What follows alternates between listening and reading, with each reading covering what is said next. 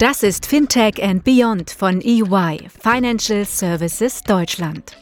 Der Podcast für alle, die am Fintech-Startup-Ökosystem und der Digitalisierung der Finanzdienstleistungsbranche in Deutschland und Europa interessiert sind. Hallo, herzlich willkommen zu Fintech and Beyond, unserem Podcast für alles, was rund um das Thema Fintech und Digitalisierung in Deutschland und Europa passiert.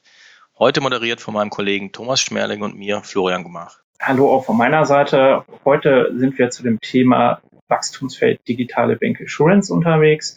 Ähm, da ist ja relativ viel los auf dem Markt. Äh, wie aus den Nachrichten zu entlesen war, war die Deutsche Bank in den vorherigen Wochen mit dem Financial Home Life gegangen. Auch die AXA und die ING haben ihre Kooperation angekündigt und auch die Allianz ist mit Hey Money in den Startlöchern um hier mit den ersten Pilotkunden live gehen zu lassen. Hier stellt sich die Frage, kommen wir in Zukunft überhaupt noch an dem Thema Digital Bank Assurance vorbei? Und wenn ja, wie und warum? Dieses wollen wir heute mit unseren Zuhörern etwas tiefer beleuchten. Zu Gast haben wir heute Eike Fürling von der Zürich Versicherung, Leiter Digitalisierung und Bankpartner, Sebastian Langrehr, Friendsurance als CSO und Jan Wiechmann von Banks API, Geschäftsführer und Co-Founder. Ja, vielen Dank auch nochmal von meiner Seite an die Gäste, dass ihr mit dabei seid. Ich freue mich sehr.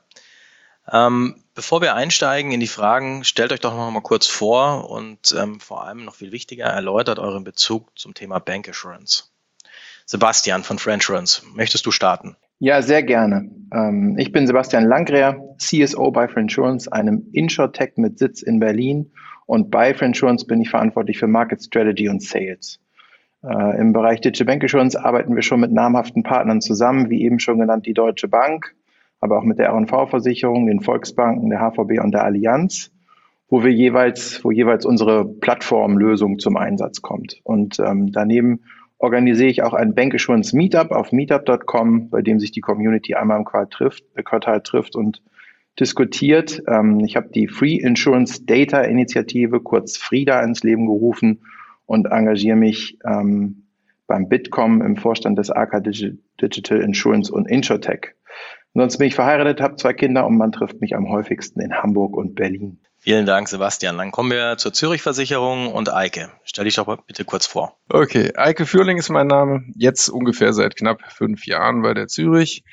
Ähm, Im Deutschland, im Bank Assurance Pillar, ähm, Leiter Digitalisierung, also zuständig für alles, was neu, digital, fancy und Kunden schön gemacht wird, um das mal so salopp auszudrücken.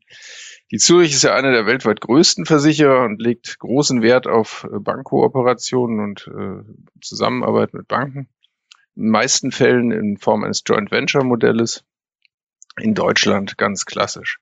In Deutschland haben wir als größten Kunden die Deutsche Bank, die wir vor ein paar Wochen auch verkünden konnten, dass die Zusammenarbeit da um weitere zehn Jahre verlängert wurde. Ähm, 2023 wird dann die Postbank dazukommen.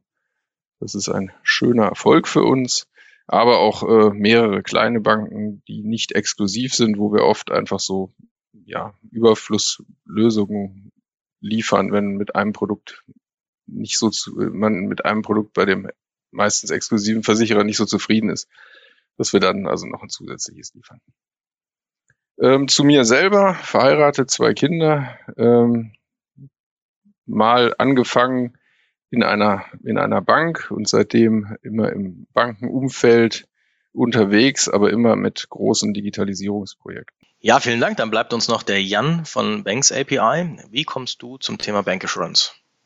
Ja, erstmal herzlichen Dank für die Einladung. Mein Name ist Jan Wichmann. Ich bin äh, Mitgründer und Geschäftsführer der Banks API. Banks API ist ein Open Banking Provider mit einer PC2-Lizenz und ähm, zugehöriger Machine Learning Plattform, um die ganzen Kontodaten auch zu analysieren. Ich war vor der Gründung, Mitgründung der Banks API Manager bei der KPMG im Bereich Fintech Innovation und ähm, wie komme ich zum ganzen Thema Bank Assurance und welche, warum habe ich Passion dafür so? Ich bin vor meinem Studium im Passau auf meinem Bachelor und Master habe ich eine, eine Ausbildung als Versicherungskaufmann im Vertrieb gemacht bei der Provinzial und habe mir da immer die Frage gestellt, wie man den Kunden wirklich tatsächlich ganzheitlich beraten kann. Und ähm, im Kontext einer Vorstudie bei einer großen Bank zu PSD2 habe ich mir dann irgendwann mal die Frage gestellt, wer sind denn eigentlich Dritte, die eigentlich auf Kontodaten zugreifen dürfen? Und in diesem Fall auch ganz klar ähm, die Überlegung gehabt, dass es auch Versicherer sein können. Und in diesem, in diesem paar Monate später traf ich dann Rainer Tahedel, bin Gründer der Finconomy-Gruppe und wir hatten die gleiche Idee, ähm, was man im Bereich Bank Assurance unter PSD2 machen kann und haben uns dann dahingehend die, ähm, die Banks API dahingehend ein bisschen pivotiert und haben uns äh, ganz klar im Kontext äh, Bank Assurance halt positioniert. Mit Kunden wie zum Beispiel der, der alten Leipziger Hallischen, dann da zum Beispiel der Swiss Life Select und sind Finanzvertrieben oder beispielsweise auch einer, einer Tekes ähm, und einer, zum Beispiel der Wiesenroten-Württembergischen Betriefen beispielsweise, um mal ganz kurz einige wenige zu nennen. 37 Jahre alt, lebe in München und äh, freue mich jetzt auf den Podcast. Dann vielen Dank an unsere Gäste. Bevor wir jetzt tiefer in die Materie reinspringen, würden wir vielleicht erstmal starten. Lieber Sebastian, könntest du vielleicht unseren Zuhörern einmal kurz erklären, was du unter klassischen Bank Assurance oder Azure Banking verstehst, beziehungsweise was der Unterschied hier drunter zu verstehen ist? Ja, sehr gerne. Also klassische Bank Assurance oder Assure Banking ist erstmal eine Herzensangelegenheit für mich. Ähm, dann ist es ein wichtiger Geschäftsbereich für Insurance. Und der Einfachheit halber verwende ich persönlich eher den Begriff Bank Assurance und nicht so sehr Assure Banking. Dann die klassische Bank Assurance an sich ist schon mal Milliardenmarkt. Ähm, obwohl sich die klassische Bank Assurance bislang auf den Offline-Vertrieb von Versicherungen in Bankfilialen konzentriert, gibt es da bereits heute ein weltweites Versicherungsprämienvolumen von 600, knapp 650 Milliarden Euro pro Jahr und dann natürlich entsprechenden Erträgen für die Bankpartner. Was heutzutage da häufig fehlt, ist eben die Integration mit Banking. Es fehlt Alltagsrelevanz. Das ist eigentlich ein typisches Versicherungsthema, was man aber durch Technologie und mehr Convenience angehen kann. Vielen Dank. Wenn wir dabei schon mal sind, wie sieht denn aus deiner Sicht so eine Abgrenzung aus zwischen Digital Bank Assurance und klassischen Bank Assurance? Genau, also mit Digital Bank Assurance meinen wir natürlich, dass das heutzutage auf digitalem Wege noch viel besser geht. Mit Digital Bank Assurance meinen wir kurz die, das, die Integration von Versicherungen mit Banking. Und das sieht dann so aus, dass meine Versicherungen zum Beispiel in meiner Banking-App zu finden sind. Und dass ich als Kunde anhand der Kontoumsätze wichtige Hinweise zu meiner Versicherungssituation erhalte, also zum Beispiel Veränderung meines Gehaltes in Bezug auf meine BU, oder ein Umzug und damit einhergehende Adressänderungen, die automatisch angestoßen werden können, die Änderung meiner Familiensituation, weil ein Kind dazu kam, ähm, etc. Und dazu sprechen wir heute auch noch. Also weg, äh, Digital Bank Assurance ist weg vom Policenverkauf über den Schalter, wo der Kunde überhaupt äh, äh noch in die Filiale kommt, in sozusagen da auch immer schwieriger werdenden Zeiten. Auch weg von, dass ein Berater im Prinzip viel zu viele Familien kennen und betreuen muss, mit äh, häufig technologisch geringeren Mitteln und natürlich auch wenig hilfreichen Datenpunkten. Ähm, zusätzlich ist digitale Bankassurance wie beim Beispiel Deutsche Bank, ähm, also im, im digitalen als Sachmakler, für andere Versicherer aber auch die Chance auf einen neuen Vertriebsweg. Und zusammengefasst ist Digital Bankassurance eine Win-Win-Situation für alle Beteiligten. Kunden bekommen mehr Souveränität und Convenience. Banken können ihre digitalen Services sinnvoll ergänzen und ähm, gleichzeitig Ertragspotenziale heben. Und Versicherungen finden da statt, wo mehr Relevanz ist, nämlich im Banking. Und Berater haben es äh, gleichzeitig leichter und können besser mit ihren Kunden interagieren. Und ich denke schon, dass dies auch die Chance ist, zum Beispiel Versicherungen insgesamt mehr Relevanz und mehr Convenience zu geben. Also Digital Bank Assurance ist ein echter Game Changer. Ja, vielen Dank. Dann nochmal einen Punkt vorab. Also für unsere Zuhörer wäre es sicher gut zu verstehen, auch nochmal, welche Marktteilnehmer im Feld Bank Assurance unterwegs sind. Da hört man ja immer vieles. Jan, du kannst uns vielleicht nochmal fürs allgemeine Verständnis ähm, etwas aufschlauen und kurz umreißen, welche Akteure hier generell mitspielen. Gerne. Ich finde erstmal, Sebastian hat es extrem gut gerade auch erklärt. Also diese vier, also es gibt so zwei bis vier Gruppen eigentlich. Wenn ich so vier Gruppen einteilen würde, sehen wir auf der einen Seite natürlich die klassischen Banken, die zweite die Versicherer, die dritte Gruppe Financial Homes und die vierte Gruppe Enabler, also PSD2-Provider. Wenn ich jetzt von der Sicht der Banken drauf schaue, wie Sebastian gerade schon erklärt hat, ist das dieses Thema diese klassische Bank Assurance, das heißt der Vertrieb ja über der Versicherungsprodukte via Bank. Das ist ja ganz klassisch und alt, gibt es ja natürlich schon die, die Sparkassen und beispielsweise die öffentlich-rechtlichen Versicherer. Das heißt, äh, die Sparkassen und haben ja schon häufiger oder früher schon äh, Versicherungsprodukte, zum Beispiel der Provinzial, über den Vertrieb, klassischen Vertriebsweg der Sparkassen angeboten. Aber man sieht natürlich halt auch die genossenschaftlichen Banken und die RNV oder aber jetzt auch ganz neu, was ja gestern auch in den Medien war, dass jetzt ja auch die ähm, AXA und die ähm, ING halt dann zusammenarbeitet. In der zweiten Gruppe sehen wir halt im Bereich Bank Assurance die, die Versicherer und es ist halt Hier aber das wird umgedreht, das Thema Digital Bank Insurance. Also das heißt, Versicherer überlegen gerade ja ganz konkret, wie man den digitalen Versicherungsordner um die Banking-Funktionalität dank der PS2 erweitern kann. Und da sehen wir zum Beispiel Versicherer, die das konkret machen, um halt Alltagsrelevanz an der digitalen Kundenschnittstelle herzustellen. Das ist zum Beispiel eine, eine alte Leipziger Hallische mit einer Fin4U. Dann sehen wir natürlich halt auch perspektivisch ähm, eine Allianz mit Hey Money. Wir sehen natürlich aber auch eine ganz auch altbewährt schon eine längere dabei, schon eine Wiesbaden-Württembergischen mit, mit Trefin. Das ist sozusagen der Weg der Versicherer. Aber auch äh, Finanzvertriebe. Wir sehen zum Beispiel in Regensburg die Teles, die auch einen, einen digitalen Versicherungsordnung das Thema Banking erweitert hat. Oder aber auch eine Swiss Life, eine Tekes. Aber auch Maklerpools, ähm, wie zum Beispiel Fondskonzept. Was, worum geht es den Versicherern und den Finanzvertrieben, Schrägstrich Maklerpools allen? Es geht ihnen darum, die digitale Kundenstelle zu besetzen, um halt Alltagsrelevanz zu bekommen. Ähm, dritten Bereich, wie wir da ganz klar sehen, im Bereich der Financial Homes, das sind ähm, natürlich die Finanzgurus dieser Welt. Auch die jetzt heute Morgen hat man ja auch bei Doms gelesen, die jüngst auch wiederum eine Versicherungsvermittlung übernommen haben. Aber natürlich halt auch äh, White-Label-Applikationen, ob es zum Beispiel auch eine FinHome ist, die halt allumfassend einen digitalen Versicherungsordner White-Label erweitern um das Thema Banking. Und in der, die vierte Gruppe, die wir noch sehen, das sind die Enabler, also die, die PSD2-Provider in diesem Fall, also die Open Banking-Anbieter, die ähm, auf der einen Seite den Zugriff auf ihre Open Banking-Plattform geben, BaFin lizenziert natürlich halt, und aufgrund dessen aber auch eine Kontoanalyse durchführen. Das heißt zum Beispiel äh, neben einer Kategorisierung halt auch zum Beispiel out of the box und Versicherungschecks auf Basis von Fremdkonten anbieten können oder aber den digitalen Versicherungsordner innerhalb der, der Applikation anbieten können, um jeweils, ob es digital ist oder analog, ähm, die Bankinsurance-Partner jeweils halt dann zu pushen. Also genau diese vier Punkte, diese vier Bereiche sehen wir eigentlich. Vielen Dank für die spannenden Insights. Das bringt mich jetzt, glaube ich, schon zum nächsten Punkt. Also mich und auch wahrscheinlich unsere Zuhörer würde interessieren, warum wird Bank Assurance für den Endkunden immer wichtiger? Äh, insbesondere, welche Use Cases sind für das Digital Bank Assurance hier relevant und welche seht ihr auch?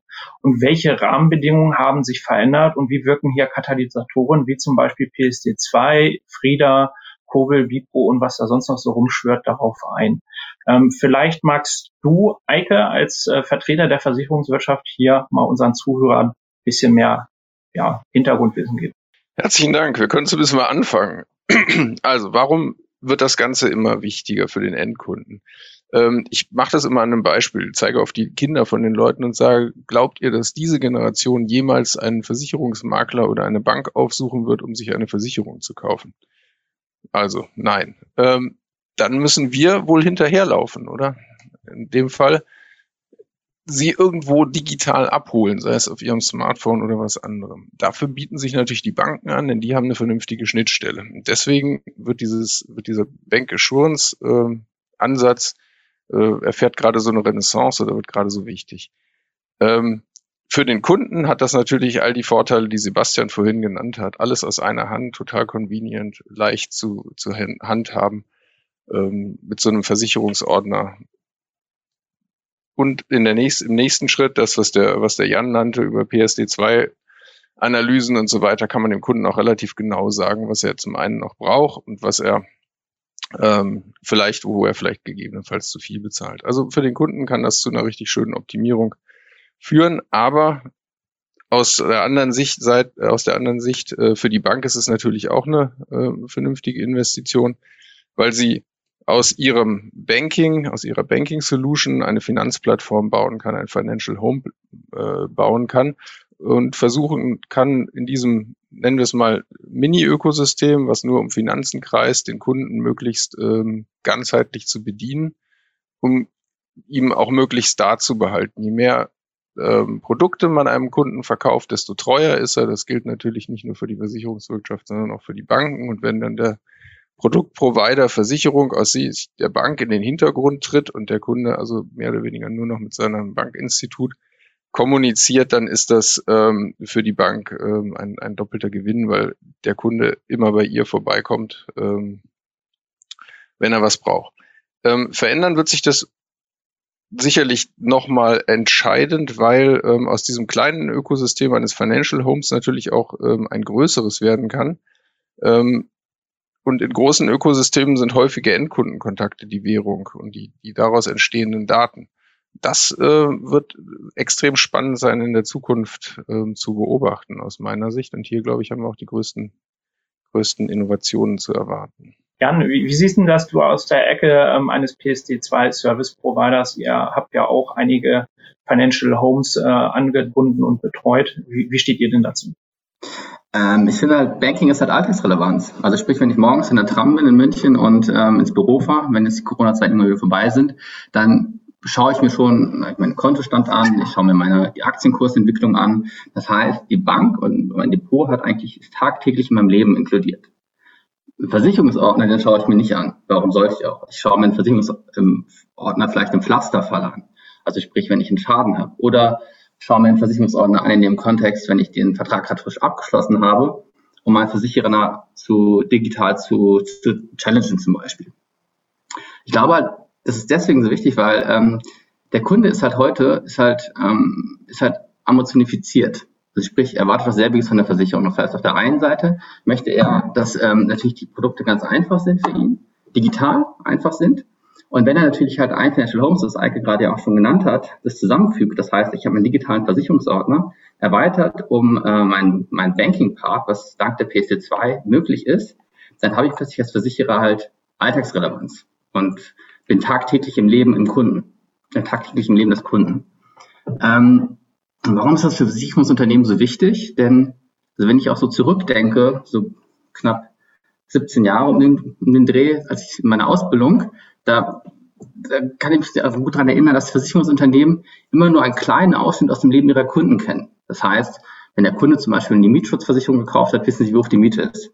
Hat er eine Ausbildungsversicherung abgeschlossen, wissen, dass es ein Kind gibt. Oder aber, ähm, wenn er eine Haushaltsversicherung abgeschlossen hat, wissen sie, wie groß die Wohnung etwa ist. Das heißt, der Berater guckt immer nur durch Schlüsselloch durch, aber sieht immer nur einen Bruchteil. Das heißt, wenn ich jetzt natürlich die Möglichkeit habe, wie ich es gerade geschildert habe, ich habe den, den das Financial Home und kann die Daten, die Eike gerade schon genannt hat, dahingehend auswerten, kundenzentriert auswerten, dann habe ich plötzlich halt eine digitale ganzheitliche Beratung und ähm, brauche halt keinen Leitsordner mehr im Versicherungs- im Beratungsgespräch, sondern ich habe einen digitalen Finanzreport, den ich auswerten kann, dank des finanziellen Blutbildes. Es lässt mich Ineffizienten aus Sicht des Kunden vermeiden. Der Berater kann sich komplett auf den Kunden fokussieren im, im, im, im Kundengespräch. Also kurzum, der Kunde gewinnt eigentlich nur und bekommt auch digitale Tools an die Hand, mit denen er konkret halt auch ähm, wirklich auch tagtäglich wirklich dem Versicherer halt auch gerne interagieren möchte. Und ähm, vielleicht zum regulatorischen Rahmen noch ein Satz dazu. Ähm, halt Banken sind dazu verpflichtet, aufgrund der PSD2 halt die äh, Schnittstellen Dritten gegenüber freizugeben. Und ähm, es obliegt dem Kunden, ob er dem Versicherer, ähm, ob er seinem Versicherer seine Finanzdaten zur Verfügung stellt, ja oder nein. Und demzufolge, wenn der Kunde das macht, dann kann er daraus nur Mehrwerte generieren und der Versicherer am Ende des Tages halt auch ähm, nur gewinnen, indem er wirklich halt auch den Kunden ganzheitlich digital beraten kann. Vielen Dank. Ähm, switchen wir mal kurz rüber zu Sebastian als Vertreter der Insurtex. Ihr seid da ja so ein bisschen drin. Du hast ja vorhin auch schon mal das Thema Key Life Events so ein bisschen angesprochen. Vielleicht magst du uns da auch noch mal so deine Sichtweise ein bisschen mitgeben. Ja, sehr gerne. Also nochmal die Frage, warum aus meiner Sicht Bankgeschutz für den Endkunden immer wichtiger wird, Stichwort Use Cases, aber eben auch sozusagen regulatorischer Rahmen. Ähm, wir hatten es eben schon angesprochen, nochmal kurz, dass eben Banken und Versicherer sich mit neuen Kundenanforderungen konfrontiert sehen. Das heißt, dass Kunden eben Amazon-artige Lösungen erwarten. Und dann würde ich schon sagen, da werden Banken und Versicherer natürlich auch zusehen, äh, entsprechend Angebote zu schaffen. Also dieses Henne-Ei-Problem, äh, wer zuckt da sozusagen als erstes, wird zunehmend äh, äh angegangen, dass dort überhaupt Angebote entstehen. Und deswegen denke ich schon auch immer weiter äh, Platz finden wird im Markt. Dann sind wir 2018 ähm, zusammen mit YouGov zu dem Ergebnis gekommen, dass die Mehrheit der Deutschen, nämlich über 50 Prozent, ihre Versicherungsverträge tatsächlich direkt über ihr Online-Banking verwalten möchten. Der Bitkom hat das in, hat diesen Trend in seinen Bef Befragungen auch weiter bestätigt. Und wahrscheinlich verstärkt die Zeit der Corona-Pandemie diese Entwicklung zusätzlich. Wir gehen halt weniger in Filialen und wickeln, wickeln unsere Geschäfte ähm, immer mehr online ab. Und dann natürlich auch weshalb das noch äh, eben mehr Alltagsrelevanz bekommen könnte, ist eben überhaupt der Mobile-Trend. Kennen wir ja. Da gibt es auch schöne Zahlen vom Bitkom, vom, vom Bitkom, dass, es, dass wir eben mittlerweile mehr Smartphones als Bürger haben in Deutschland. Von daher sind wir es auch gewohnt, alles mit dem Smartphone oder anderen Devices zu machen. Und warum auch nicht, äh, nicht auch bei Versicherungen? Und wenn Versicherung, warum dann sozusagen in yet another Finance App und warum nicht in meiner Banking App? Und zu dem veränderten regulatorischen Rahmen äh, zu kommen, wir haben es eben schon angesprochen, PSD2, der Datenaustausch, der dort nun eben äh, möglich ist, insbesondere dann eben zwischen Kunde, Versicherung und Bank oder auch anderen An äh, Drittanbietern, ähm, die dann in der Lage sind, über standardisierte Schnittstellen auf Bankkontodaten zuzugreifen, wenn der Kunde sie autorisiert. Das passt natürlich auch alles sehr, sehr gut sozusagen mit Blick auf die EU Digital Finance Strategy, ähm, passt es sehr gut zusammen, denn da geht es insgesamt ja auch sehr viel um Verbraucherschutz, um Homogenisierung des Binnenmarktes. Also auch da wird etwas kommen. Also während Banken mit der PSD2 die Datensilos zum Vorteil der Kunden geöffnet haben, fragen sich natürlich gerade viele, wie ist es eigentlich mit Versicherungen? Ähm, wie sieht es da aus? Und um da Treiber und nicht Getriebene zu sein, haben wir zum Beispiel Frieda gegründet, rund um Versicherungen wie HDI, Alte Leipziger, OCC, aber auch das Intralab, SAP, beziehungsweise ihr als EY seid ja auch dabei, ähm, da eben auch sozusagen was, was Vergleichbares im Bereich Versicherungen zu schaffen. Ähm, ja, das, das sind erstmal sozusagen Trends, die weiterhin dafür sorgen werden, dass Bankassurance da auch weiter ähm, in aller Munde bleibt. Ja, vielen Dank. Ähm, jetzt haben wir schon einiges über die Funktionsweise und das Potenzial von Bankassurance äh, gehört und darüber gesprochen. Schauen wir doch nochmal auf den Markt und machen eine kurze Momentaufnahme. Wo stehen denn die Banken und die Versicherer im digitalen Bankassurance eigentlich heute? Jan, was kannst du da beobachten? Du, also erstmal danke für die Frage. Ich finde halt, dass zum Beispiel was Banken angeht, ich glaube, das hat Sebastian eben auch eingangs ganz schön gesagt, was halt die, die Insurance mit der Deutschen Bank gemeinsam macht. Das ist super spannend, weil es geht ja auch darum halt, wiederum den Kunden ganzheitlich halt komplett zu beraten. Ähm, da sieht man schon von den Banken her natürlich halt Bestrebungen auch, dass man überlegt, wie man natürlich die den Versicherungsordner hinzufügen kann zur, zur digitalen, zum digitalen Bankordner, ähm, Financial Home. Aber auf der anderen Seite sieht man Banken aber auch dahingehend sich überlegen, ähm, natürlich auch was den Vertrieb der Produkte halt über den, über den, den, den Counter angeht. Also sprich halt, was ich eben ja auch schon eingangs meinte, ist zum Beispiel, wie kann ich zum Beispiel auch über ähm, Fremd, äh, Fremdkonten beispielsweise einen Versicherungscheck machen. Das heißt, wenn ich jetzt ähm, natürlich eine, eine Bank bin und ich habe meinen Vertriebspartner eine Versicherung, möchte darüber halt dann ähm, halt verschiedene Versicherungsprodukte vertreiben. Ich weiß ja nur eigentlich eins zu eins, was auf dem Bankkonto passiert, wo der Kunde halt bei mir Kunde ist, ja.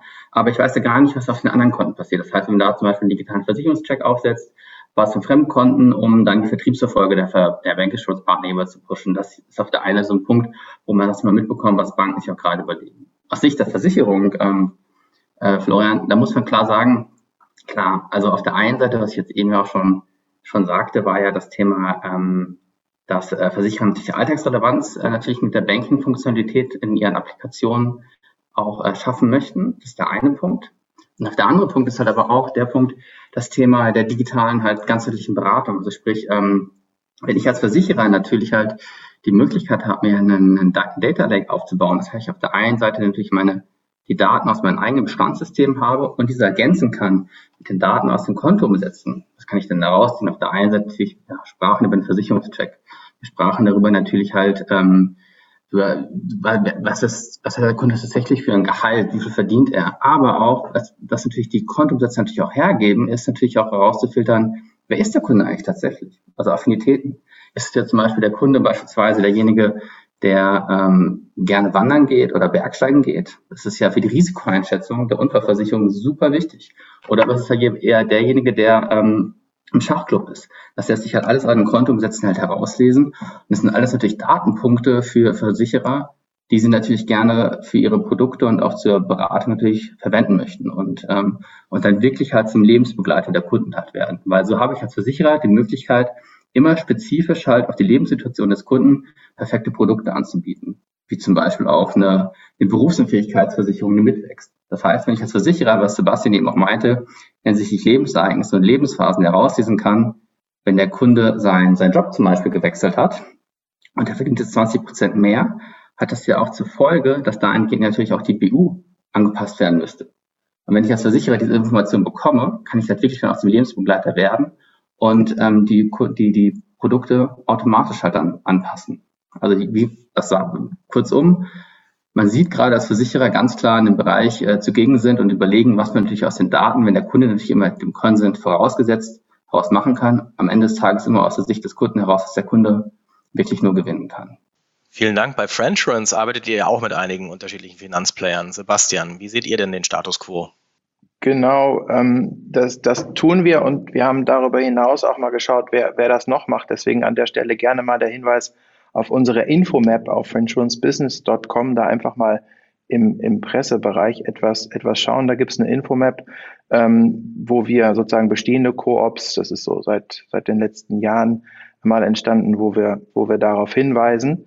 Ähm, und wir, äh, wir sehen da eine, eine ganz starke Ent Entwicklung. Und Banken und Versicherer sind da natürlich einem immer stärker werdenden Druck ausgesetzt. Enormer Ertragsdruck, ähm, zusätzlicher Druck durch die Pandemie, Filialschließung, Kreditausfälle, Schäden, die verursacht werden. Und obwohl sich die durch die Pandemie verursachten Schäden wohl noch in Grenzen halten, sind die Gewinne vieler großer Versicherer in der ersten Hälfte des Jahres 2020 deutlich zurückgegangen. Und vor diesem Hintergrund ist digitale Bankassurance natürlich eine naheliegende Strategie, um Ertragspotenziale zu heben und gleichzeitig die Kundenbindung mit sinnvollen digitalen Services zu stärken. Und gleichzeitig ist die Entwicklung eigener Bankassurance-Lösungen zeit- und kostenintensiv und da greifen eben viele Banken und Versicherer bei der technischen Umsetzung gern mal auf Partner wie Insurtechs und Fintechs zurück, die das häufig einfach agiler, kundenzentrierter und günstiger umsetzen. Seit 2017 sehen wir immer mehr solcher Kooperationen im Bankassurance-Bereich, also wie eben schon genannt, ein Versicherer als Produktanbieter, eine Bank mit Schnittstelle zum Kunden und oftmals ein digitaler Anbieter, der die technische Lösung dann bereitstellt. Und aktuell gibt es mindestens 37 dieser Kooperationen in Deutschland, Österreich und der Schweiz. Übrigens, jährlich kamen seit 2017 jedes Jahr durchschnittlich zehn neue Partnerschaften im Digital Bank Assurance Bereich dazu. Und vor diesem Hintergrund gehe ich auch davon aus, dass sich die Anzahl der digitalen Bankassurance-Kooperationen in den nächsten fünf Jahren mindestens verdoppeln wird. Ähm, müssen, müssen Banken und Versicherer natürlich, Jan hat es eben angesprochen, da gibt es eine ganze Menge Daten. Ähm, die haben Banken äh, ehrlicherweise aber heute auch schon. Äh, die Frage ist natürlich die, die Kompetenz sozusagen mit diesen Daten umgehen zu können, beziehungsweise ähm, hoffentlich dann das bereits, die bereits vorhandenen Einwilligungserklärungen der Kunden äh, dann auch mit diesen Daten umgehen zu lassen. Das heißt, nur durch neue Produkte, wie zum Beispiel Plattformlösungen, wo ich immer wieder dann sozusagen äh, neue Produkte eröffnen kann, ähm, schaffe ich es überhaupt ja in neue EWEs, also Einwilligungserklärungen zu kommen, da müssen Banken und Versicherer jetzt natürlich was tun, denn noch ein neues Konto oder noch einen neuen Vertrag werden Kunden im Zweifel im Moment erstmal nicht machen. Ähm, das heißt, wir glauben da ganz stark an eine, eine Rückkehr ähm, der Bankassurance eben genau durch die Digitalisierung. Ja, dann nochmal die Frage nach dem Bankassurance Status Quo an dich, Eike. Wie würdest du die Situation aus der Sicht eines etablierten Versicherers beurteilen? Ähm, ja, relativ einfach. Es ist gerade ein brutaler Umbruch. Also Covid hat selbst dem letzten klar gemacht, äh, dass es so nicht weitergeht und man auf die Filialen nicht mehr setzen kann. Aber lasst uns noch mal ganz kurz einen, einen Schritt zurückgehen. Ich glaube, wir sollten den Hörern oder den Zuhörern mal erklären, es gibt ja zwei grob unterschiedliche Modelle für digitale Bank Assurance. Das eine ist das, was Sebastian und Friendsurance mit unserem gemeinsamen Kolleg äh, Partner Deutscher Bank machen. Das heißt also, die Deutsche Bank agiert für, die, für den ähm, Sach, für die Sachversicherung als Tippgeber, äh, übergibt den Kunden an Friendsurance und die ähm, betreuen den Kunden als Makler an der Stelle. Ähm, das zweite ist das, was wir mit der Deutschen Bank ähm, im Bereich Lebensversicherung und auch zumindest in den, in den ähm, personalisierten Vertrieben machen. Da bleibt ähm, die Deutsche Bank Versicherungsvermittler und ähm, die, die Zürich agiert sozusagen nur als, als Produktgeber und der gesamte Verkaufsprozess liegt in der Hand ähm, des, des Bank Assurance Partners. Und das in Zukunft zu digitalisieren, wird eben die große Herausforderung sein. Ähm, weil, also der Vorteil beim zweiten Modell liegt ganz einfach in der Datennutzung. Beim ersten Modell ähm, muss man sich gemeinsam überlegen, wie man die Daten die in der Bank vorhanden sind, benutzt oder eben eine PSD2-Einwilligung vom Kunden verlangen. Und beim zweiten Modell allerdings kann die Bank ja ihre eigenen Daten benutzen und auslesen und kann damit dem Kunden auch die ähm, ähm, Versicherungen, die noch fehlen oder wo es bessere gibt, ähm, anbieten.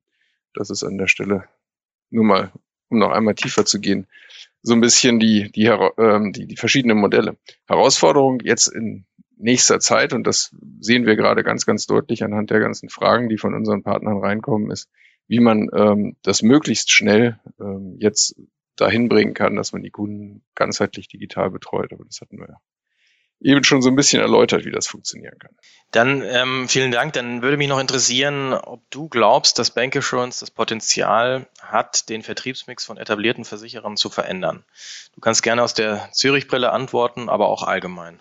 Da glaube ich definitiv dran. Und zwar, ähm, ich habe immer ein super Beispiel. Wenn ihr eine Fondspolice bei uns kauft, dann kannst du aus 7000 Fonds auswählen. Wie soll ich das einem Kunden digital klar machen? Der ist weg und springt mir ab. Also Produkte, die für einen spezialisierten Vermittler gebaut oder Vertriebler gebaut worden sind, können auch hochkomplex sein. Produkte, die ich einem digital unterwegs sich informierenden Laien anbieten will, müssen einfach sein. Ja, und das müssen wir Versicherungen jetzt ganz schnell wieder lernen, dass nicht äh, die zehnte und fünfzehnte Frage, die nach der winzigsten Krankheit fragt und das Risiko irgendwie minimiert und kalkulierbar macht, ähm, das Mittel der Wahl ist, sondern dass es wirklich darum geht, schnell und einfach abschließen zu können. So mit einem Klick alle Daten auslesen, alles vorbefüllen und dann wird der Kunde nur noch gefragt, möchten Sie abschließen, dann klicken Sie bitte hier, wir kümmern uns um den Rest. Das wird garantiert dazu führen, dass wir äh, die Versicherungsprodukte vereinfachen müssen. Das Zweite, ich nenne das immer Versicherungsbedingungen ohne Bedingungen. Ähm, diese wenn wir jetzt im Moment eine Versicherung verkaufen, äh, umfassen Angebot und alle ähm, ähm, regulatorisch erforderlichen Schreiben, die dazu führen, äh, dazukommen, ähm, Beratungsdokumentation, gegebenenfalls muss ich noch eine Risikoneigung des Kunden erfragen, sind also locker 80 Seiten Papier oder beziehungsweise 80 Seiten PDF, die der Kunde da am Ende bekommt. Das ist eigentlich unzumutbar. Auch an sowas muss man rangehen und das stark vereinfachen. Und ähm, der dritte Punkt, ähm, häufige Kontaktpunkte hatten wir ja eben schon besprochen, sind ja so ein bisschen das Ziel der ganzen Geschichte, dass der Kunde eine, eine Versicherung auch in seinem Leben akzeptiert. Und dann muss ich auch weg von diesen, ich nenne die immer unterschreiben und weglegen Produkten, nämlich zum Beispiel hier so eine Aus, Auslandskrankenversicherung oder irgendwie sowas, die ich einmal gemacht habe, nie äh, in Anspruch genommen habe und fünf Jahre später erstaunt feststelle, dass ich da ja irgendwie eine Abbuchung von 100 Euro im Jahr habe, hin zu einem äh, Kurzläuferprodukt, wenn ich entweder man macht's äh, datengetrieben, dass wenn ich mich der, der äh, Grenze nähere und da normalerweise nicht hingehöre, dass ich per Push-Nachricht gefragt werde, äh, willst du gerade verreisen, äh, sollen wir das äh, versichern und absichern? Ähm, oder ähm, äh, eben, dass, dass das Ganze in, als, äh, als Pull Nachricht dem Kunden oder als Pull-Angebot dem Kunden zur Verfügung steht in einem äh, Produktshop oder ähnliches und er sich das da aussuchen kann. Ähm, der Nachteil beim Kurzläuferprodukt ist natürlich, dass der Versicherer da weniger dran verdient. Der Vorteil ist aber ganz, ganz eindeutig, dass ich wieder einen neuen Kontaktpunkt habe, den Kunden fragen kann, ob er noch zusätzliche Bedürfnisse hat, etc. pp. Also ich glaube, da wird der Trend ein wenig hingehen. Ja, vielleicht nur noch mal ähm, auch, auch, äh, wenn man auf das, auf, also Vertrieb, Stichwort Vertriebsmix und, und die einzelnen Vertriebskanäle, ähm, da spielt ja Bank Assurance auch eine Rolle schon seit einiger Zeit. Aber wie würdest du das sehen, ähm, auch nach vorne gerichtet? Wird dieser Kanal wichtiger werden? Sprich, wird der Share dieses Kanals wachsen? Definitiv. Ähm, da brauchen wir nicht großartig drum, zu, drum rumzureden. Versicherer haben ganz einfach das Problem, dass sie die letzte Meile zum Kunden nicht beherrschen. Ähm, ein Versicherungsvermittler hat immer weniger Kontakt zum Kunden. Ähm, der Kunde nimmt von alleine nicht Kontakt mit seiner Versicherung auf. Also brauche ich irgendjemanden, irgendeine Möglichkeit, diese letzte Meile zu überbrücken. Bank Assurance ist eine super Geschichte oder wenn ich mich mit anderen Financial ähm, Playern verbinde. Wenn ich äh, an den einzelnen Bedarf des Kunden gehe, also wenn er eine Baufinanzierung abschließt und ich ihm da die entsprechenden Produkte mitverkaufen kann, wenn ich, äh, keine Ahnung, ich gehe in einen Supermarkt und kaufe mir äh, ein größeres Produkt, also hier Mediamarkt und hole mir eine Waschmaschine, ja, dann kann ich da ein Versicherungsprodukt dazu kaufen, also sowas. Aber es fehlt immer dieser letzte Schritt und da ist eben Bank Assurance äh, ein, eine super im Moment eine stark gesuchte Möglichkeit auch, um, um diese letzte Meile zu schließen. Da würde ich gerne nochmal nachhaken, und zwar in die Runde. Ähm, wie wird denn aus eurer Sicht sich der Produktmix im Bereich Digital Bank Assurance wandeln? Und falls ja, wie? Weil ich glaube, das hat ja Eike jetzt gerade so ein bisschen auch schon mal umrissen, das Thema, dass jetzt ja, ich sage jetzt mal im klassischen Sinn, vielleicht eher so die Lebenspolice über den Bankschalter ging Jetzt haben wir natürlich ganz andere Möglichkeiten, dadurch, dass wir jetzt so ein Data-Driven Business bauen können, viel mehr Insights vom Kunden haben, aber auf der anderen Seite vielleicht auch viel einfache Produkte online reinschleusen können. Ähm, sieht ihr hier vielleicht eher einen Wandel, dass über Bank Assurance auch mehr in Richtung Retail gemacht wird oder vielleicht auch äh, mehr im, im SMI-Geschäft, weil das ist ja auch in letzter Zeit auch wieder ganz heiß ankommen. Jan, magst du da vielleicht mal deine Sichtweise zu kundtun? Ja, gerne, gerne, Thomas. Ich bin halt der Auffassung, ähm, es war schon vor 40 Jahren, hat ja die, die Allianz hat ja die Dresdner gekauft damals. Ich glaube, für, ich glaube, für drei, um die 30 Milliarden Euro waren das. Da hatte die Allianz damals ja schon gesehen gehabt, welchen Wert eigentlich die Bankdaten für Versicherungsprodukte haben.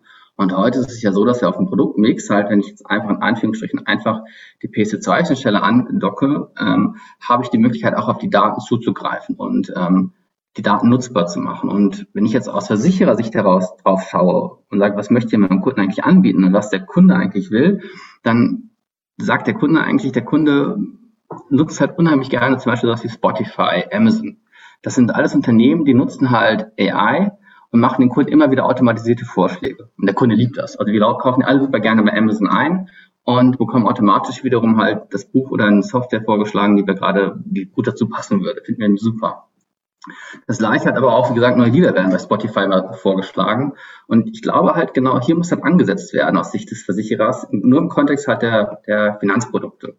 Heißt, ähm, ich, wenn ich aus Produktsicht, wie gesagt, als Versicherer, muss ich halt die, die Data Capabilities halt nutzen. Das heißt, was ich eben auch schon ein bisschen was meinte, war maßgeschneiderte Kunden für den, äh, maßgeschneiderte Produkte für den Endkunden auf Basis der Kontoumsätze, was ja auch gerade Eike auch schon, auch in Teilen ja auch schon gesagt hatte. Also sprich, wie kann ich halt ähm, Lebensereignisse, Lebensphasen perfekt, dass die, die auf meine Kundenbedürfnisse anpassen. Das heißt, wenn ich halt natürlich sehen kann, dass der Kunde umgezogen ist, wenn ich sehen kann, dass er zum Beispiel äh, Vater geworden ist. Beispiel, ich kaufe jetzt beim Babywalz ein für, sagen wir, 1000 Euro die Erstausstattung, dann könnte mein Versicherer jetzt herauslesen, dass äh, der Wichmann Vater geworden ist. Dem ist jetzt nicht der Fall, aber ich könnte auf Basis dessen natürlich dieses dieses, dieses, dieses Lebensereignis nehmen und könnte den Kunden natürlich halt anbieten, könnte sagen, möchtest du nicht vielleicht eine Neugeborenenversicherung halt abschließen für deinen, für, für den ersten, für den Neugeborenen beispielsweise. Also kurzum, ich glaube, wenn der Versicherer halt wirklich halt die Möglichkeit hat, die, diese Datenpunkte zu nutzen auf Basis der Kontoumsätze, dann lassen sich halt wirklich auch Produkte halt auch für den Kunden bauen, die auch wirklich halt dann auch benötigt. Also sprich halt, wie auch das Thema Berufsunfähigkeit. Im Positivfall, das, das, das und im Negativfall am, am tatsächlichen Gehalt. Also sprich, wenn der Kunde 20 Prozent mehr verdient, muss ich auch 20 Prozent mehr in die BU einzahlen. Wenn ich 20 Prozent weniger verdiene, auch 20 Prozent weniger in die BU. Und ich glaube halt, das sind Produkte, die der Kunde auch halt nachfragt, die der Kunde halt auch halt gerne von Versicherer halt auch ähm, hätte. Und ich glaube halt, ähm, da werden wir einiges in den nächsten Jahren sehen, ähm, wie sich halt der Produktmix ähm, dahingehend komplett beim Versicherer halt verändern wird. Und ähm, ich glaube, da sind Versicherer, haben das auch schon, auch Finanzbetriebe überlegen sich halt schon sehr genau, was man aus den Datenpunkten herausholen kann, um natürlich halt zum Wohle des Kunden neue Produkte zu bauen. Vielen Dank. Sebastian, wie, wie steht ihr denn dazu und was seht ihr? Also ähm, bitte nicht vergessen, wir sind in, in Deutschland auch in einem gesättigten Markt. Das heißt, jeder Deutsche hat zwischen fünf und acht Versicherungsverträge bereits, je nachdem, wie man, wie man es liest oder rechnet. Das heißt, wir haben es hier nicht nur mit neuen Produkten zu tun, und es, wir haben es auch nicht, nicht äh, deshalb sozusagen zwingend immer nur mit neuen Risiken zu tun, wie zum Beispiel Cyber, was natürlich super naheliegend ist und worüber sich jeder wahrscheinlich mal Gedanken machen sollte. Ich glaube dennoch weiterhin an Retail sozusagen, aber da mit den üblichen, erstmal mit der üblichen Aggregation, also dass ich dem Kunden überhaupt erstmal seine, seinen Überblick verschaffe. Und dann geht es aus meiner Sicht ganz stark auch um Erhöhung von bestehenden Verträgen, wie eben schon besprochen, aufgrund von Datenlagen, die das sozusagen klar machen, dass da eine BU-Anpassung erfolgen soll und, und, und. Also Erhöhung und Anpassung. Und dann glaube ich persönlich ganz stark an Add-on-Produkte, äh, äh, ähm, die dann auch wirklich mal sozusagen mich gewissermaßen in meinem Lifestyle abholen. Also ich bringe mal gerne das Drive Now Beispiel, wo ich vor einiger Zeit noch einen Euro obligatorisch da zahlen musste, um versichert zu sein, egal ob ich eine Minute fahre oder eine Stunde das Auto nutze. Heute ist das integriert, da sieht man das nicht mehr. Ähm, und ich als affiner Mensch habe diesen Euro immer dazu gebucht, weil einfach mir war das wichtig, ich wollte da sozusagen da in Ruhe investieren mit diesem kleinen Euro. Das heißt, technisch wird sicherlich kleinteiliger, für den Kunden trotzdem naheliegender und da werden dann aus meiner Sicht auch die Banken und Versicherer vorne sein mit dem neuen Vertriebsmix, die dann sozusagen äh, diesen Touchpoint erstens innehaben, also die mitkriegen, wann das bei dem Kunden passiert oder passieren sollte, auf dann wahrscheinlich äh, Bankseite beziehungsweise auf Versicherungsseite äh, diejenigen, die diese Produkte auch rasch anbieten können. Ähm, und klar, auch SME sehen wir, da gibt's aus meiner Sicht einen gewissen Timelag. Das kommt gerade erst äh, jetzt nach und nach, aber das sehen wir schon auch, ja. Eike, wie, wie, wie ist deine Sicht so aus Versichererbrille? Seht ihr da einen Wandel oder äh, neue Opportunities, die ihr nachgeht? Definitiv Wandel. Ähm, wir vergessen immer, dass sich in den letzten 30, 40 Jahren unheimlich viel getan hat in den, in den Lebensarten und, und Lebensmodellen der Menschen. Ähm, die es halt, hält nur noch, glaube ich, jede zweite Ehe. Ähm, dann Leute gehen ins Ausland. Ähm, haben die Europäische Union. Man kann mal hier arbeiten, mal da arbeiten. Ich war vor einem halben Jahr mal, nee, ist doch noch ein ganzes Jahr her. Vor einem halben Jahr waren wir schon alle im Lockdown. Vor einem Jahr äh, mal in Berlin und wir haben da so, so, so äh, Workshops gemacht, um, um Produkte auch mal zu entwickeln und äh, dementsprechend Leute interviewt auf der Straße in Berlin war es schwer, einen Deutschen zu finden. Also jetzt nicht im Sinne von, da ist so viel Einwanderung, sondern ist so europäisch, so jung, so urban in, im besten, äh, in seinem besten Verständnis, ähm, dass wir da also kaum jemanden finden konnten, der als Zielgruppe in Frage kam und haben dann auch hinterher zusammengestanden und gedacht, das muss man doch eigentlich jetzt ganz dringend mal in seine Produkte bringen. Ja?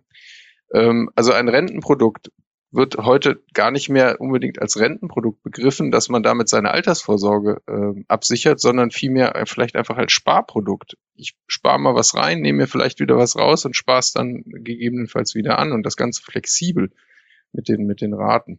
Also das ist, ist die eine Sache, die natürlich also unheimlich ähm, Einfluss nimmt auf die, auf die Produktgestaltung. Und das zweite ist, ähm, unsere, unsere Verkaufspartner, unsere Banken, ähm, haben einen, auch einen ganz starken Trend äh, vorgenommen in den letzten Jahren. Und zwar haben die viel Personal abgebaut. Und zwar das Personal, was schön spezialisiert war. Das heißt, ich habe in den Filialen heute äh, meistens Generalisten sitzen.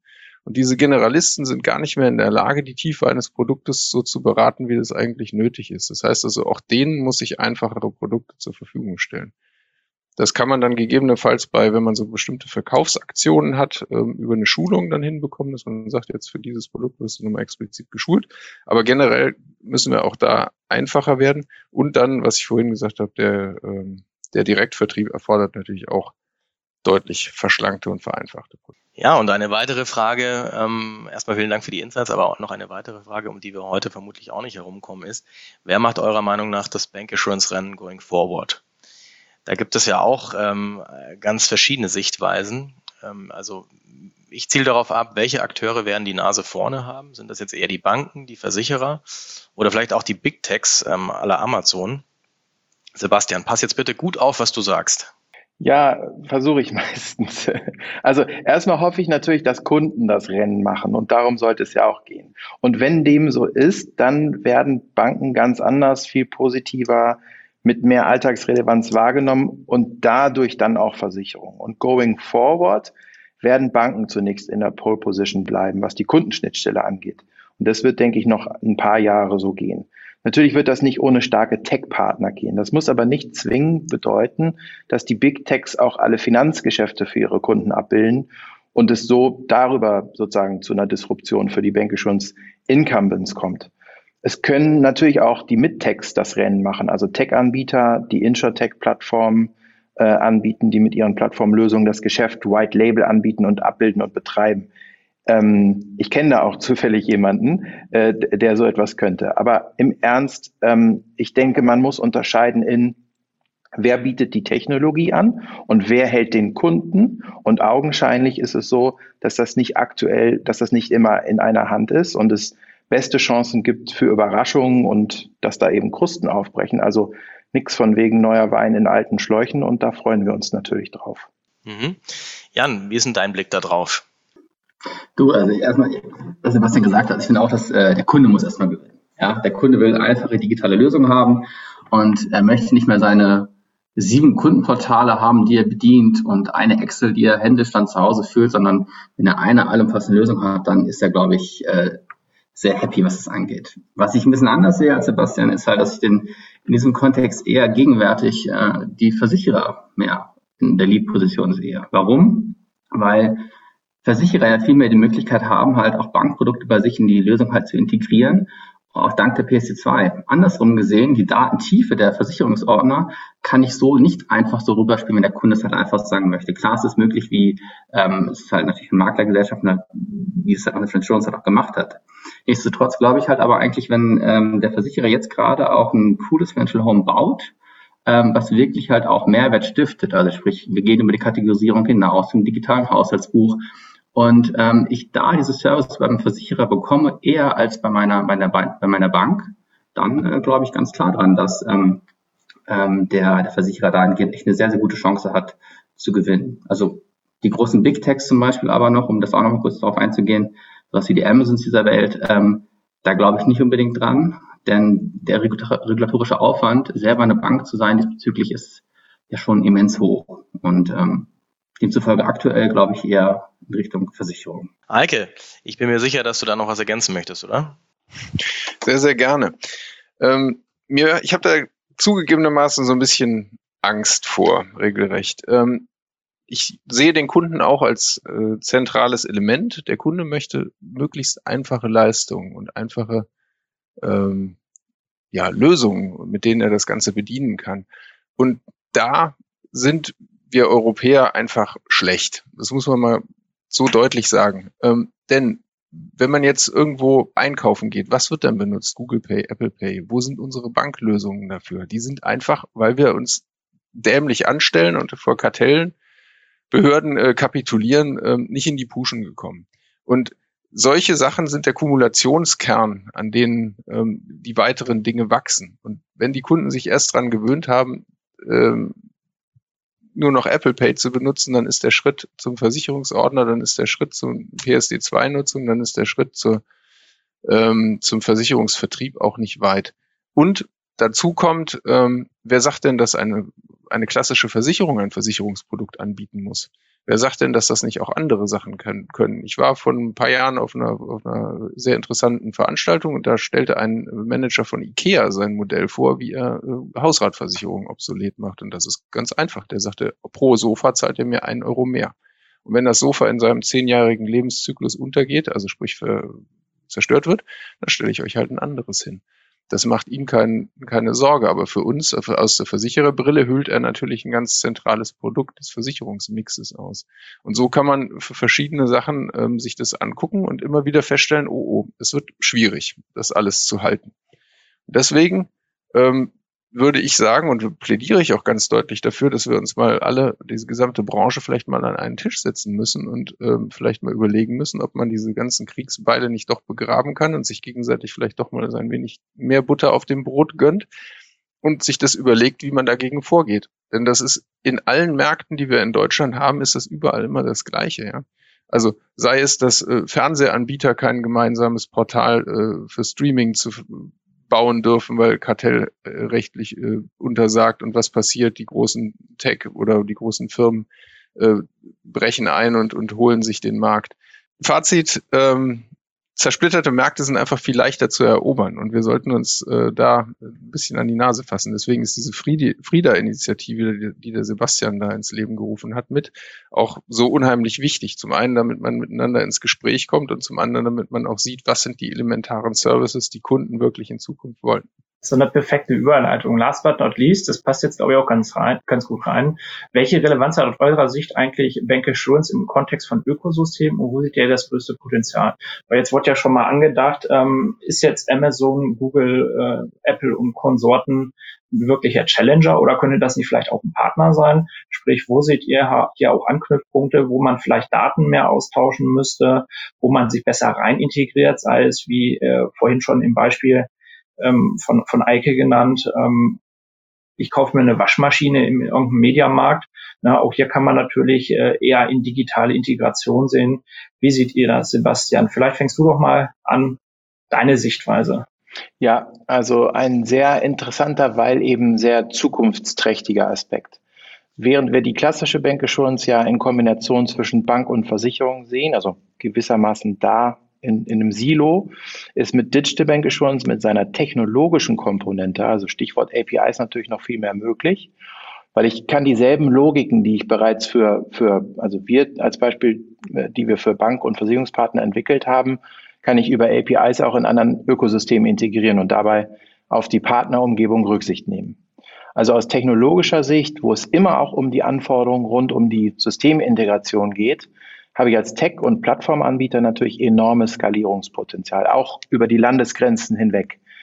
Ähm, und gleichzeitig kann ich auch an andere Ökosysteme denken. Du nanntest gerade Amazon Mediamarkt und natürlich sprechen uns auch Anbieter aus anderen Themenwelten beziehungsweise ich nenne das mal äh, zusammenfassend Consumer Platforms an, damit die ihren Kunden digitale Banking oder Versicherungsservices anbieten können. Also sehr großes Potenzial ist also im Kontext Bank und Versicherung großes Potenzial dann bei anderen Verticals. Und aus meiner Sicht äh, sozusagen das größte Potenzial liegt wirklich in der Integrations- und Analysefähigkeit von digitalen Bankasssurance-Lösungen insgesamt. Danke, Sebastian. Dann machen wir doch gleich mal weiter mit dem Vertreter der API-Szene. Jan, wie siehst du das denn? Du, also ich bin ähm, vielen Punkten dabei. Was die Plattform angeht, ist das das Geniale ja aktuell, dass man einfach über die APIs halt die Mehrwertservices, die der Kunde nachfragt, zusammenschalten kann. Das heißt, wenn ich jetzt natürlich jetzt in 2021 halt sehe, dass zum Beispiel einen Gutschein hinzufügen möchte, kann ich das halt problemlos machen und ich kann es auch wiederum abschalten. Das ist ja das Coole an der ganzen Geschichte, definitiv.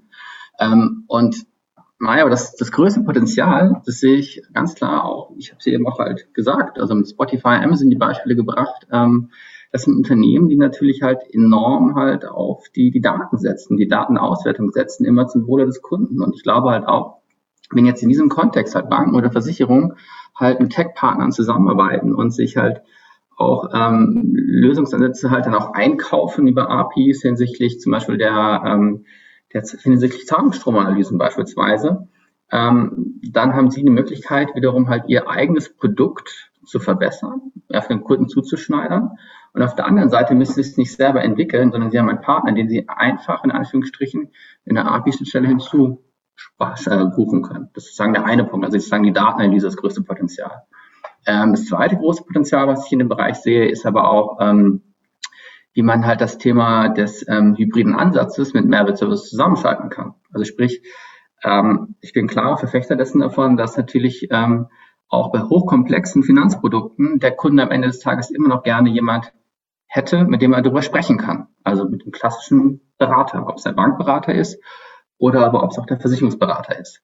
Und wenn der Berater natürlich halt mit digitalen Möglichkeiten unterstützt wird, also sprich halt, dann bleiben wir beim Beispiel, was ich eben gerade genannt habe, bei der Zahlungsstromanalyse, um halt den, wirklich gezielt auf den Kunden halt dann einzugehen, dann ist es, glaube ich, halt auch ein Mehrwert für den Berater, weil der Berater sich halt wiederum mehr Geschäft machen kann und der Berater dadurch halt noch lieber natürlich auch so digitale Möglichkeiten natürlich dann wiederum halt dann annimmt. Also kurzum, zwei Potenziale. Einerseits der hybride Ansatz mit einem richtig coolen Beratungstool und auf der anderen Seite als Thema der Zahlungsstromanalyse, um auf Basis dessen natürlich halt auch den Kunden halt auch wirklich Mehrwert halt zu liefern, wie zum Beispiel das Thema Produkte, was ich eben eingangs sagte. Vielen Dank, Jan.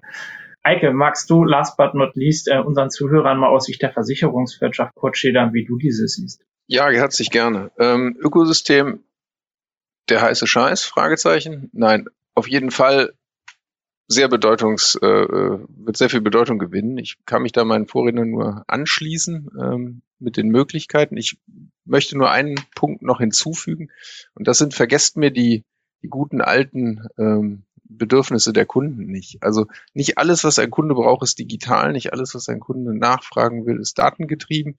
Ich glaube, das erste Ökosystem, was es wirklich schafft, ähm, irgendein eines der großen Lebenswelten ähm, mit zu integrieren, wird unglaublich erfolgreich werden. Also sei es hier alles rund um eine Immobilie, ja.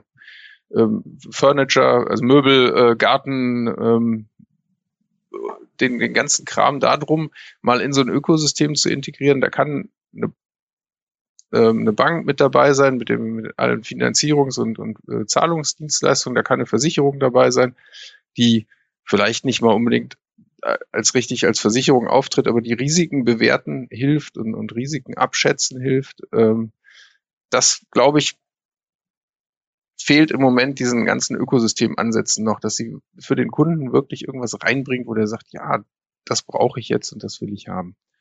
Ähm, aus unserer Sicht und die Gespräche, die wir geführt haben mit vielen Partnern, ist das große Problem am Ende ähm, die, die Monetarisierung des Kunden. Also die meisten, ähm, meisten Cases, die gerechnet werden, sind immer relativ kurzfristig. Und so ein Ökosystem rechnet sich vielleicht nicht in zwei, drei, vier Jahren. Ähm, und das ist so ein bisschen das, weswegen das nicht angegangen wird im Moment, weil man gemeinsames Vertrauen haben muss, äh, auch in die Zukunft gerichtetes Vertrauen haben muss, ähm, dass man mit, mit ja doch einer Vielzahl von Partnern ähm, so ein, so ein ganzes, so einen ganzen großen Komplex angehen muss, ohne wirklich zu wissen, ob man am Ende dann tatsächlich auch den großen Schnitt macht oder ob ähm, andere Partner da mehr rausziehen. Und das ist zumindestens der Punkt, an dem wir im Moment äh, in den Gesprächen immer nicht so ganz weiterkommen. Aber ich glaube ganz fest daran, dass Ökosysteme ähm, für alle Beteiligten einen unheimlichen Nutzen stiften können, gerade auch, gerade auch für den Kunden. Ja, Eike, vielen Dank. Ähm, quasi schon eine Art Schlusswort. Das war nämlich unsere letzte Frage.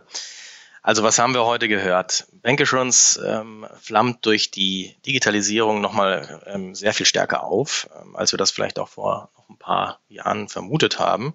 So eine Art Renaissance, glaube ich, die haben wir alle gesehen. Das ist ja auch so ein bisschen der Titel unserer Folge heute gewesen.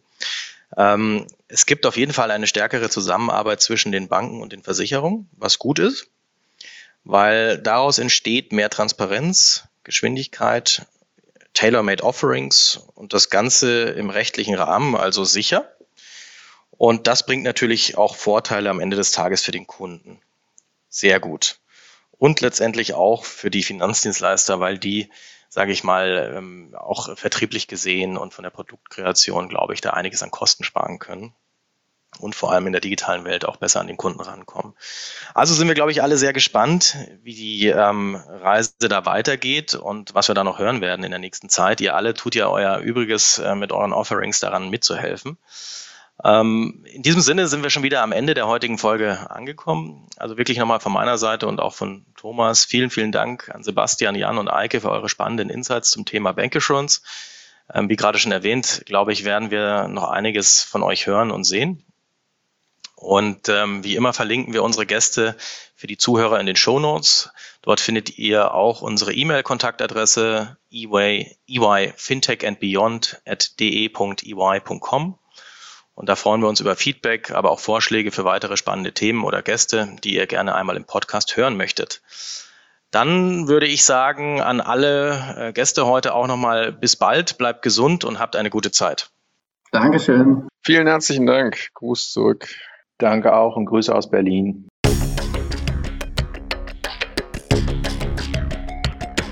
Das war Fintech and Beyond von EY Financial Services Deutschland. Ihr seid herzlich eingeladen, mit uns die Inhalte des Podcasts zu gestalten. Meldet euch einfach unter der E-Mail-Adresse eyfintechandbeyond.de.ey.com mit Feedback, Vorschlägen oder sonstigen Anregungen.